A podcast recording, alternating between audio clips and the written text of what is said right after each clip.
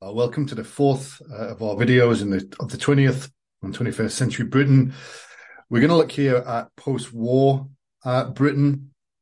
So World War II uh, left the UK devastated, and this in turn led to a lot of uh, resentment uh, from the British public.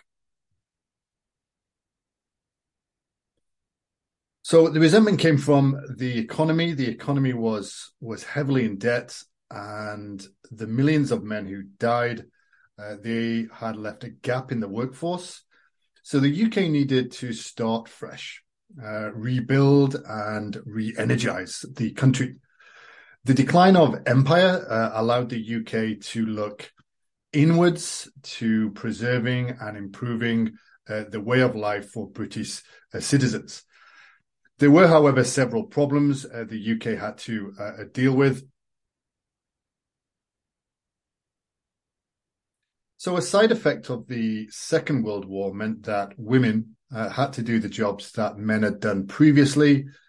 And this led to an awareness that after the war, uh, equality in working environments was was lacking, especially uh, with regards to the law.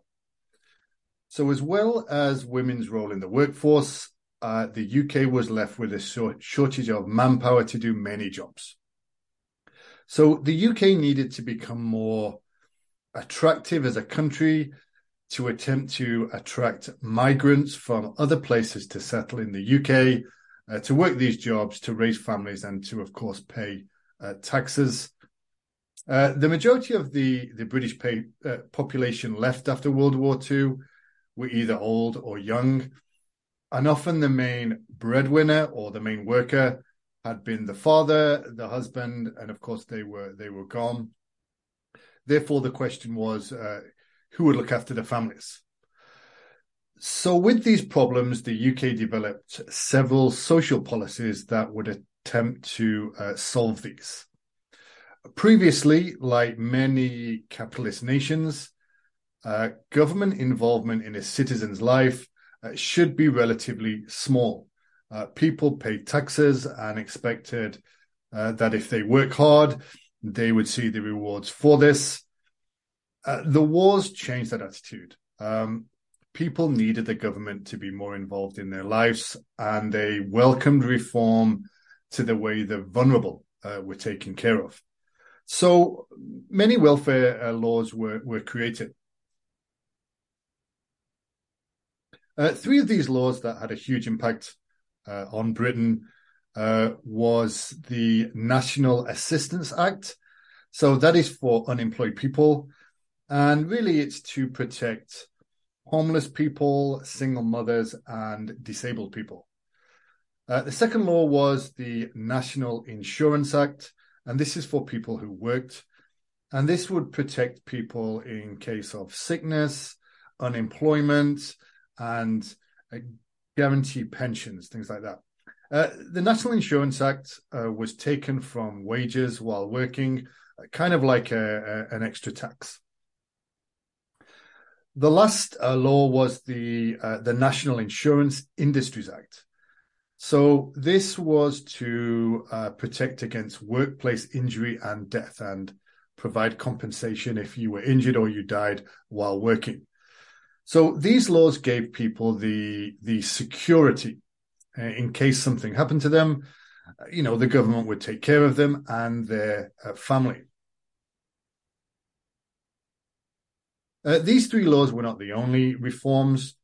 Uh, two more form, two more reforms were put in place, uh, which affected the country as a, as a whole. the National Health Service, the NHS, was one of the earliest providers of universal healthcare. So, uh, and this happened in 1948. Um, this meant that all healthcare was and is uh, free to citizens of Britain. It is paid for and managed by the government, and uh, part of the people's taxes uh, pay for it.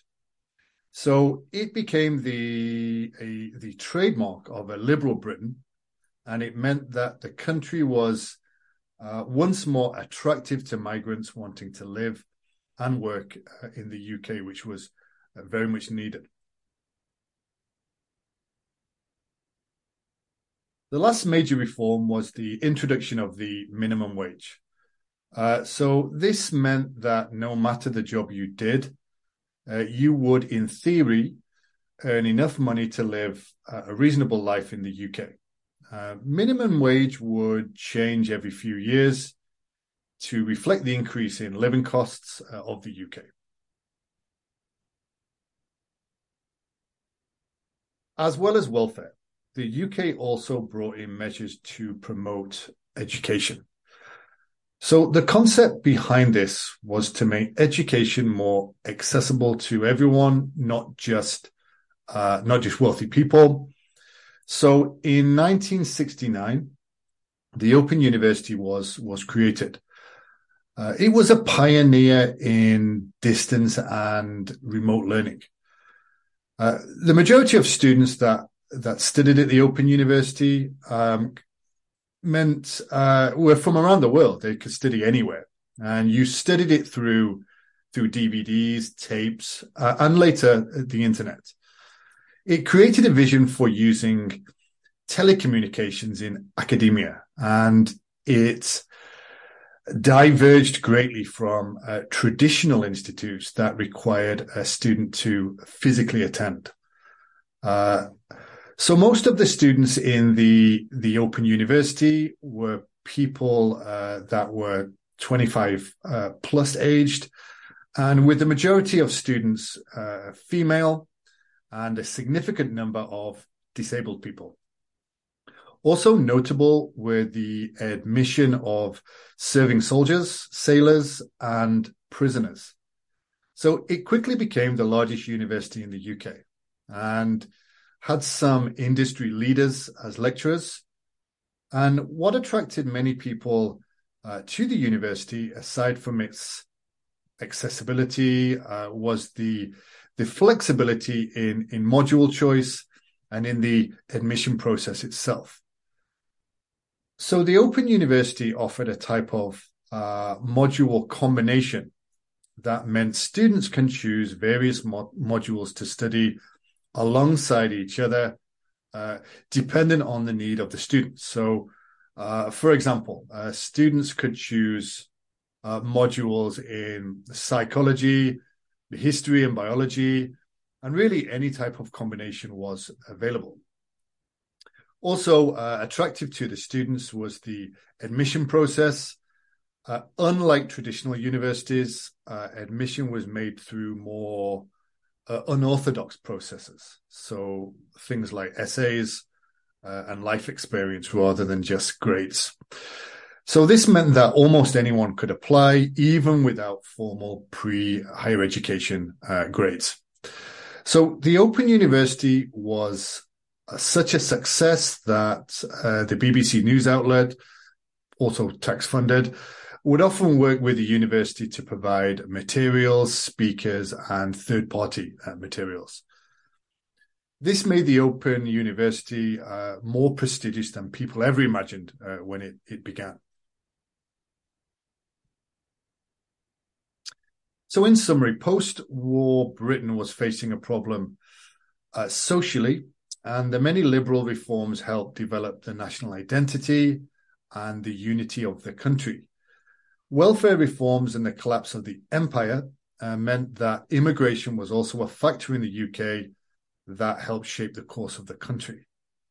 So ex colonial citizens could migrate to the UK uh, relatively easily. And so many from India, Jamaica, uh, Pakistan, etc., they took the opportunity and they moved across to live in the UK. This ultimately changed the, the social setup and diversity was more uh, prominent an issue than it had been uh, previously. The UK had always been relatively diverse, but with most of the immigration prior to the war coming from Europe. Um, so mass arrival of millions of Southeast Asian migrants really had a, a drastic impact uh, on the country.